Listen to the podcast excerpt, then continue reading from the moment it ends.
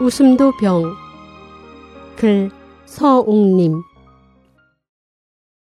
대기실에서 한바탕 웃음소리가 들려왔다. 그 웃음소리는 중후하고 힘이 있어 경사라도 난 것 같아 듣는 이로 하여금 미소를 자아내게 했다.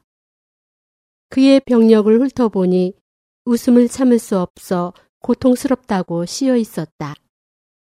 그는 중키에 단정한 외모를 지닌 60세 가량의 건강한 남자로 보였다. 그러나 미간의 깊은 주름이 그를 우울해 보이게 했다. 처음 그는 내 이름을 물으며 크게 웃었다. 잇따라 언제 미국에 왔느냐고 묻고 또 크게 하하 웃었다. 대화 중에 그가 그토록 유쾌하게 웃을 만한 내용은 전혀 없었다. 내가 진지하게 그를 주시하며 웃을 기미를 보이지 않자 그는 겨우 웃음을 참았다. 유쾌하게 웃을 수 있다면 좋은 일 아닌가요? 무엇 때문에 치료하러 오셨어요? 내가 물었다. 선생님, 그런 말씀 하지도 마시오. 웃음이 나올 때면 얼굴이 저리고 아픕니다. 눈물이 나고 숨도 차고 저는 살면서 웃을 만한 일이 별로 없습니다. 이 병을 앓은 지는 얼마나 되셨죠? 세 살 때 저는 병명을 알 수 없는 병에 걸렸습니다. 그때 의사는 21일 동안 30분마다 주사를 놓았죠. 당시 부모님은 제 곁에 없고 어린 저는 무서워 큰 소리로 고함을 질렀어요. 그러다 내가 나중에는 그냥 크게 웃었습니다. 그러면 사람이 달려오곤 했죠. 사람들은 나의 웃음을 구별하지 못하더군요. 그때부터 나는 누군가가 내가 정말로 웃고 싶은 것이 아님을 이해해 주기를 원했죠. 간혹 살면서 정말 웃을 일이 있을 때는 울음이 나와 사람들로부터 냉대를 받았습니다. 이렇게 말하는 중에 그는 하하하고 웃음을 터뜨렸다. 하하하던 웃음소리는 허허로 바뀌었고 허허가 헤헤로 변해 듣는 사람의 등골을 서늘하게 했다. 저는 파산을 해 전 재산을 날렸습니다. 가족도 없이 외로워요.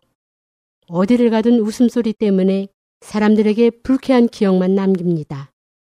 선생님, 이것이 병이 아니란 말입니까?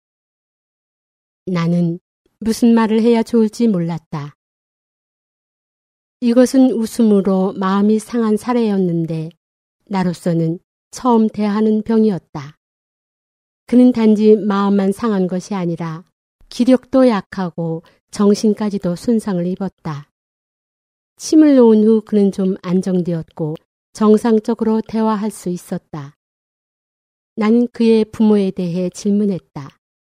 그는 곧 웃는 표정을 지었다. 일곱 살 때 부모님은 서로 상대방에게 총을 겨누고 내가 보는 앞에서 동반 자살했습니다. 처음에는 부모님이 장난치는 줄 알고 옆에서 하하 웃었어요.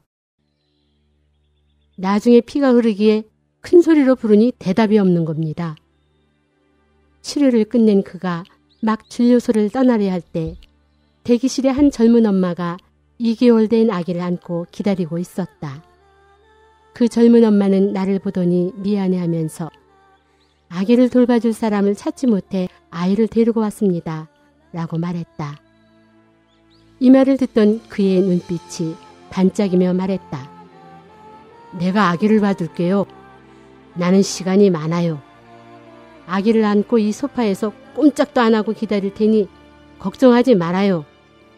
고맙습니다. 방금 젖을 먹이고 기저귀도 갈아주었으니 한동안 잠을 잘 잘 거예요. 그녀는 믿을 수 있냐는 듯 나를 쳐다보며 웃었다. 나는 아무 내색도 하지 않고 아기를 받아 정중하게 그에게 안기며 말했다. 이 아이를 어릴 적에 당신이라고 생각해 보세요. 그는 고개를 끄덕이며 눈물을 글썽이었다. 나는 그가 자신의 본성을 회복할 수 있기를 희망하면서 잠시 서 있었다. 해맑은 아기를 안고 있노라면 엄마 품에 안겨 있던 그런 감각이 되살아날지도 몰라. 시간을 거슬러 어린 시절 마음의 상처를 치유할 수 있을지도 모른다. 그는 몸을 돌려 나를 발견하고는 말했다. 선생님, 제게는 이 시간이 소중합니다. 나는 고개를 끄덕이며 살며시 문을 닫았다.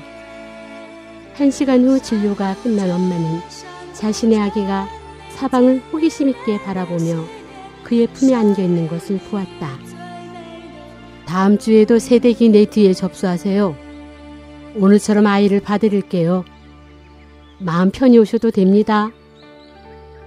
젊은 엄마는 기뻐하면서 고맙습니다. 선생님 그렇게 예약해 주세요. 라고 했다. 그는 멀어져 가는 아이를 계속 바라보았다. 난 한 시간이 넘도록 그의 웃음소리가 들리지 않았다는 것을 깨달았다.